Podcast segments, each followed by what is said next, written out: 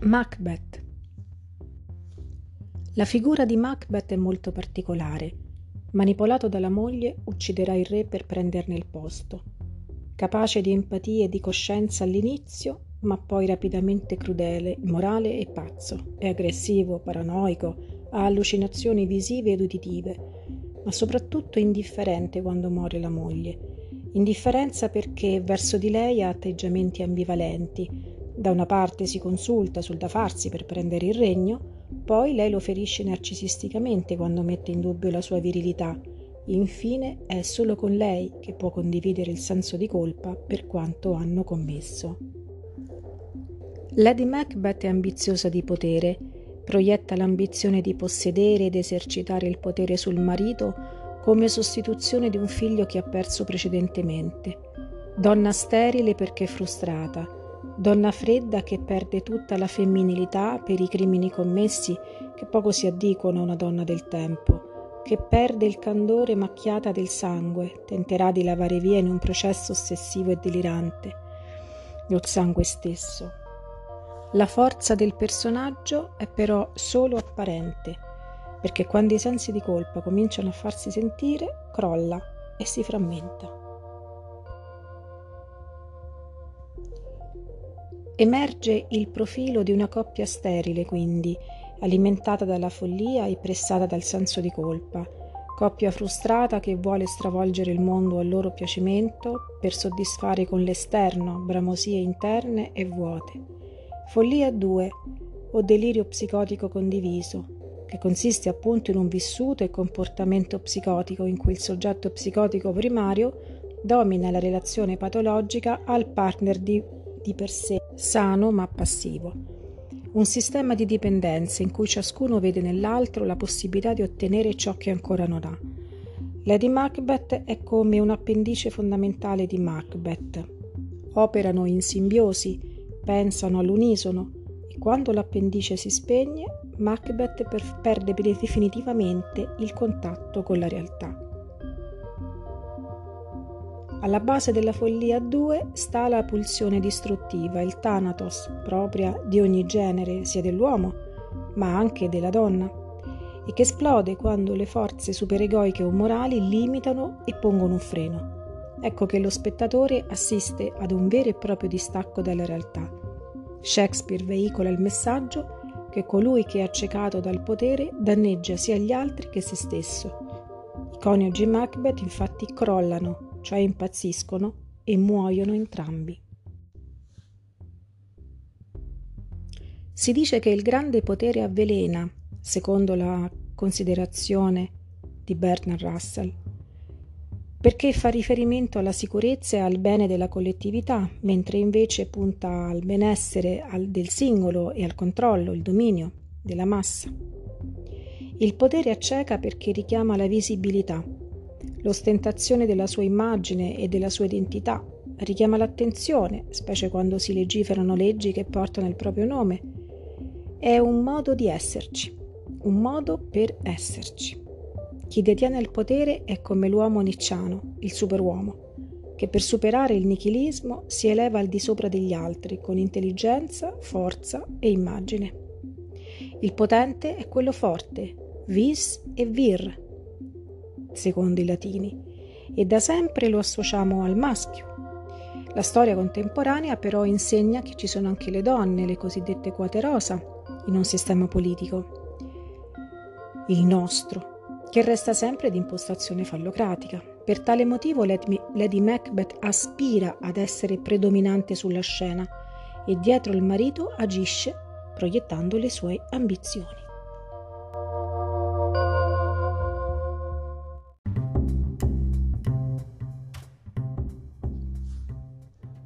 Amleto. Con la sua anima ferita e tormentata, si interroga sul comportamento più giusto da seguire per assolvere il dovere della vendetta, sul confine tra il bene e il male, sulle ragioni per vivere il presente e per comprendere il destino ultimo dell'uomo. Con il suo celebre monologo Amleto si interroga non solo sul mondo, ma anche sull'uomo e quindi su se stesso. L'Amleto è la ricerca della ragione L'essere è inarrivabile, diventa follia. diventa morte.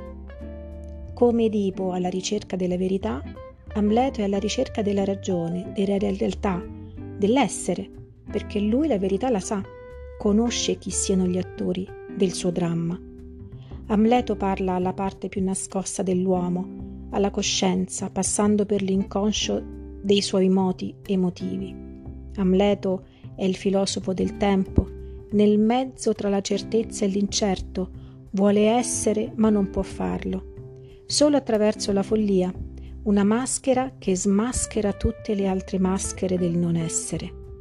Finta follia per essere libero dagli schemi e per ottenere quello che non avrebbe se fosse stato savio. Lo psicanalista André Green sostiene che in Amleto sono presenti tre livelli di follia. Il primo livello è al servizio dell'astuzia e si basa sulla dissimulazione che il principe usa per inquietare i suoi nemici che non sanno più chi egli sia. Il secondo livello è la passione malinconica che nasce dal lutto per la ferita di una madre degradata al ruolo di prostituta. L'ultimo livello è la follia amorosa che porta Amleto a scaricare il suo odio su Ofelia e sulla madre stessa. Scopre che il candore materno nasconde la sfrenatezza del peccato e che dietro la purezza di Ofelia c'è l'inganno. Il padre Polonio usa la figlia come esca per arrivare a lui.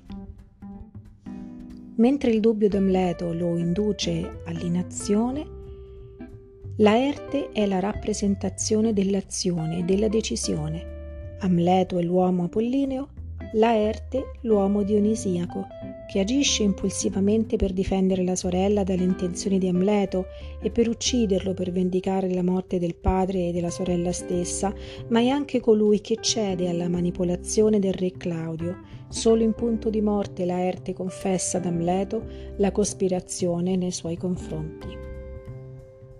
Ofelia impazzisce e annega dopo che Amleto rifiuta il suo amore Mentre Lady Macbeth sviluppa disturbi mentali direttamente connessi alle proprie azioni, Ofelia è una vittima delle azioni altrui, è una fanciulla innocente, sinceramente innamorata del principe, vittima di una follia che non le appartiene, incarna una pazzia reale, tanto da essere irreversibile.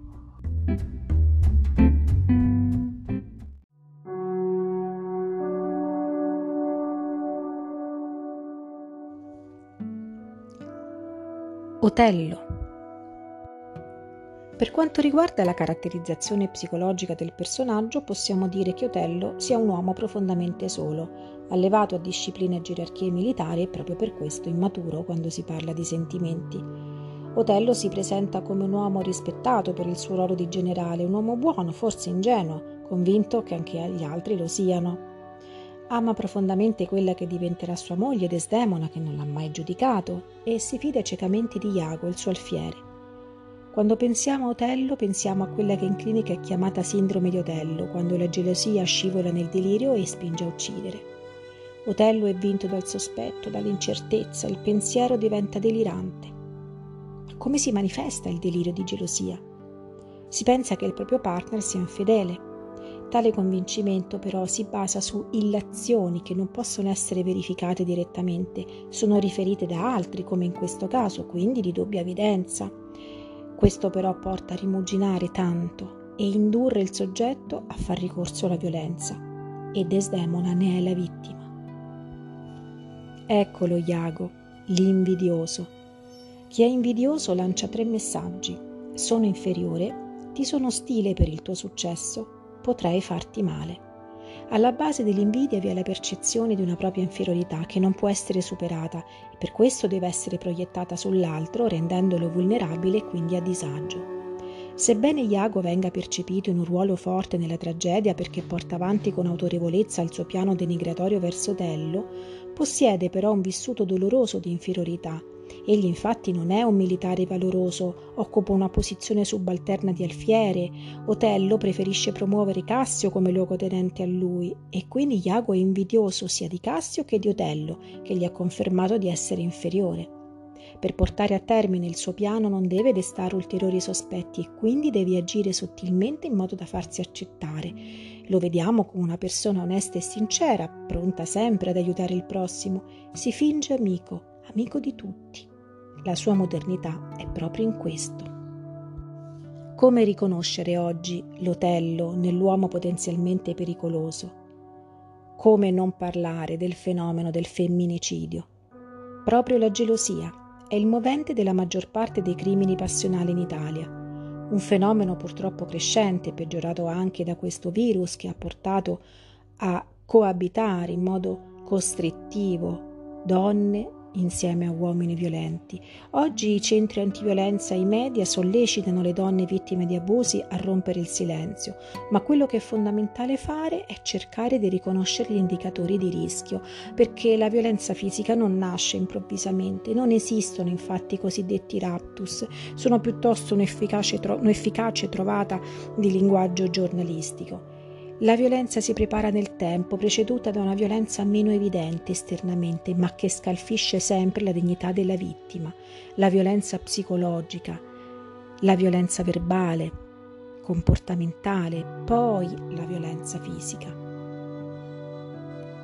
Per esempio, il controllo del cellulare e tutti i comportamenti che limitano la libertà della partner sono espressione di violenza.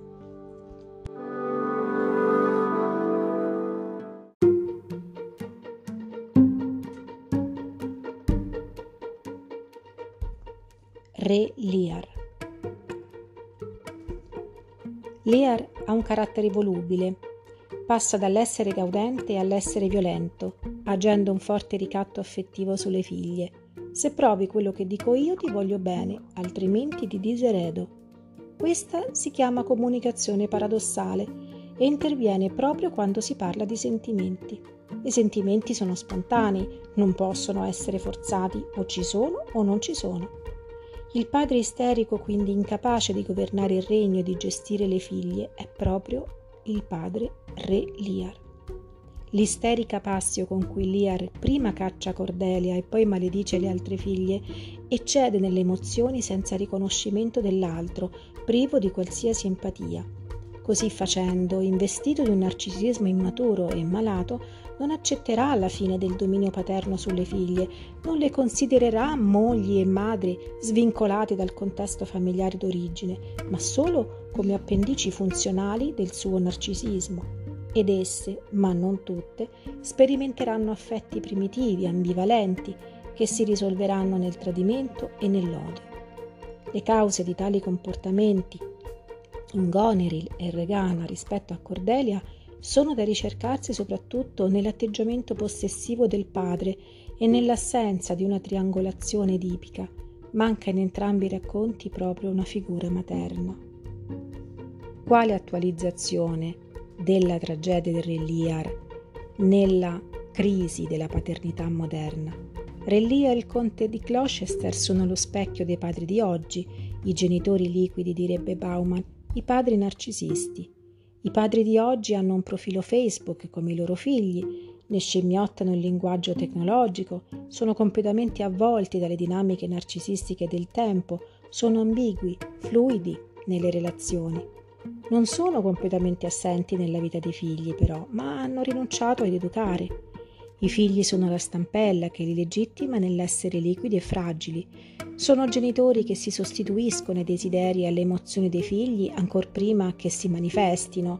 Sono genitori che comprano cose, ma non investono del tempo da passare con loro. Genitori quindi incapaci di indicare e decodificare come sia veramente il mondo padri di una volta tagliavano simbolicamente il cordone ombelicale del figlio e li portavano fuori dal nido e dalla simbiosi materna. Oggi i padri tagliano fisicamente il cordone ai figli, ma sono incapaci di portarli a vivere fuori, mantenendoli in uno stato di semi-indifferenziazione con la sostanza materna. Re Lear comprende come sia fatto il mondo solo attraverso la depressione tipica del narcisismo e la sua follia, allo stesso modo il conte raggiungerà lo stato delle cose solo attraverso la cecità.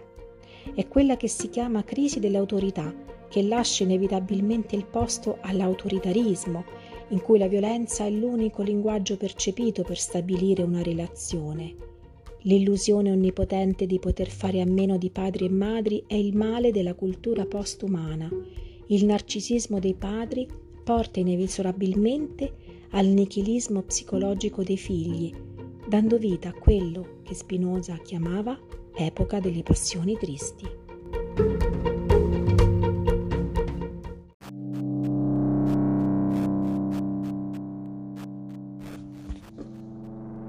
Antonio e Cleopatra la relazione tra Antonio e Cleopatra è una relazione distruttiva perché entrambi sono fragili e cedevoli alla soddisfazione dei propri bisogni. Il loro amore così intenso, a volte straziante e simbiotico, si fonda essenzialmente solo sull'appagamento sessuale, ma è un rapporto mortifero perché chiuso in se stesso e privo di sviluppo, poiché è un rapporto pulsionale, che trascina Antonio lontano dagli impegni istituzionali, suscita scandalo agli occhi di Roma, che per questo è lasciata a se stessa. Cleopatra lega a sé Antonio perché sa di gradire il suo corpo. Sembra rileggere il mito della maga Circe del libro decimo dell'Odissea, perché anche questa è una relazione che trasforma, in cui alla pozione della maga fa eco la seduzione di Cleopatra. Cleopatra incarna il ruolo di donna che sposa a pieno gli impulsi più profondi di Antonio, non un uomo qualunque, ma quello che potremmo definire un playboy e quindi molto esigente. Seduce soprattutto gli uomini al potere, ostentando l'intelligenza, ma soprattutto la potenza del suo corpo. Lontana dal canone di donna relegata nelle mura domestiche, attenta alle, alla prole e alla casa, come può essere prima Fulvia e poi Ottavia, non la donna vittima della società esterna. Cleopatra è partecipe del cambiamento. Prima Cesare, poi Antonio, tenta con Ottaviano almeno sul piano strategico. Cleopatra è giovane, sa di poter ammaliare come le sirene di Ulisse ogni uomo, l'età non conta. Di Cleopatre, donne dal gran temperamento, oggi ce ne sono tante. Il motivo può essere dettato dalla paura di restare sole o di dover rinunciare al ruolo di moglie che ormai hanno nella società, di cercare qualcosa fuori dal matrimonio, oppure, cosa più sconcertante, perché credono che l'amore vero funzioni così. Utilizzare il proprio corpo per ottenere benefici di potere rende la donna e quindi Cleopatra però pari ad una meretrice, tanto che sia Antonio che Ottaviano l'apostrofano come tale. La sottomissione a una tale mercificazione però non possiamo certo paragonarla al fenomeno della prostituzione attuale, quanto a uno scambio di poteri molto sottile. Sia Antonio che Cleopatra soffrono di quella che è chiamata dipendenza affettiva, di cui la sessualità è un ulteriore corollario. Proprio come una dipendenza a tutti gli effetti, la relazione con il partner prescelto serve a soddisfare un vuoto interiore. Prevalentemente la dipendenza affettiva riguarda il genere femminile, in donne fragili, con ricerca di conferma e scarsa autostima, terrorizzate dal fantasma dell'abbandono. Spesso al disturbo si accompagnano altri quadri clinici come la depressione. Per mettere a bada questi fantasmi il partner deve attuare comportamenti rassicuranti e di controllo.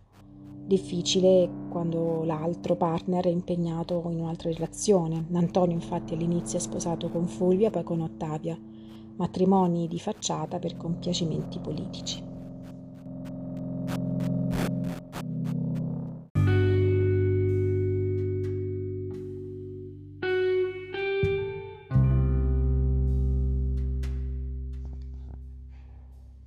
Tito Andronico.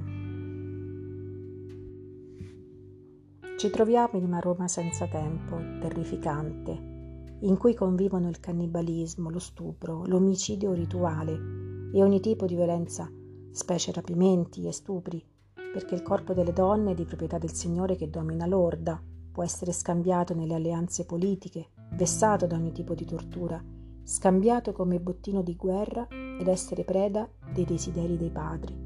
Incesto. La rappresentazione di una società così barbaramente violenta, dove non sono presenti limiti o divieti, trova una spiegazione in un'analisi psicologico-sociale di derivazione psicoanalitica. In Totem e Tabù, Freud spiega come in tempi primitivi l'uomo vivesse in orde dominate da un maschio forte che deteneva un potere violento. Le donne erano di sua proprietà, sia quelle che nascevano nella stessa comunità, ma anche quelle che egli rapiva per fare sue, e non solo era di proprietà, le donne adulte, ma anche le figlie. È sul destino dei figli di un'orda primitiva che nasce il concetto di società civile. Ebbene, dobbiamo considerare che i figli che venivano a scontrarsi per qualsiasi motivo con i padri o che semplicemente suscitavano emozioni negative in lui, venivano evirati o espulsi o addirittura uccisi e venivano accolti poi da altre orde dove però non subivano la stessa sottomissione come prima. Anzi, insieme ad altri che avevano avuto la stessa sorte, trovavano il modo di diventare padroni della stessa comunità ospitante e perpetravano la stessa sorte ai nuovi figli. Uccidevano il padrone, cipandosi del suo corpo fino ad allora dominante, e si spartivano l'eredità paterna.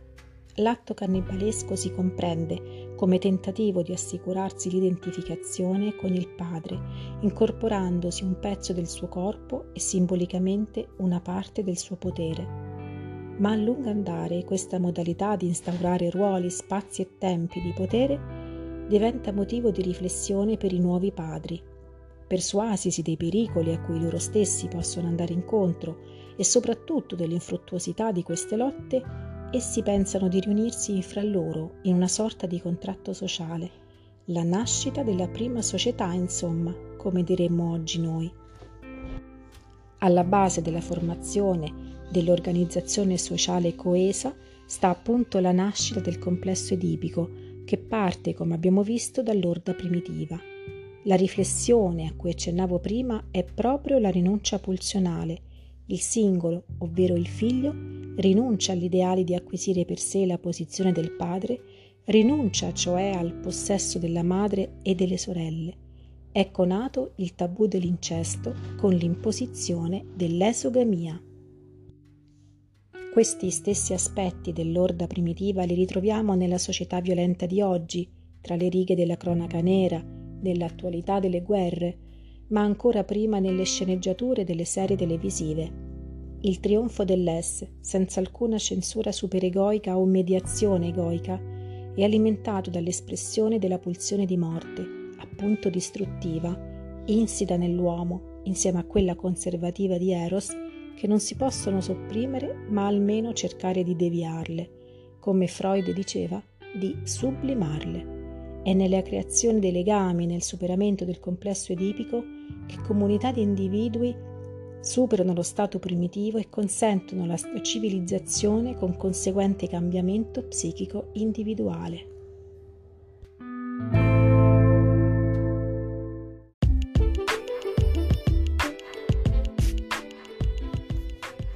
Shakespeare's Tragic Heroes, Rai Cultura e la dottoressa Francesca Orlando, psicologa, psicoterapeuta, psicoanalitica. Analisi dei personaggi delle tragedie di Shakespeare da un punto di vista psicologico.